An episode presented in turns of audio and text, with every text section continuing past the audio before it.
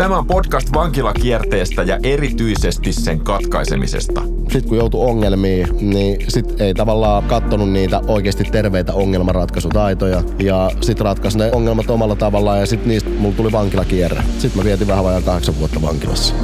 Mitä rikollisesta elämästä irrottautuminen vaatii ihmiseltä, entä yhteiskunnalta? Ne niin kuin lähti taistelemaan tavallaan niin kuin mun puolesta. Että jos lupaat hoitaa sen kunnolla, niin sut lähetetään, vaikka oli kieltävät laput. Ja mä oon vähän vieläkin yllättynyt siitä, että kun he tekee kuitenkin vaan työtä, niin he olisi voinut lähteä kotiin ja antaa asian olla. Tässä podcastissa kierteen katkaisseet kertovat, millainen kohtaaminen muutti heidän elämänsä.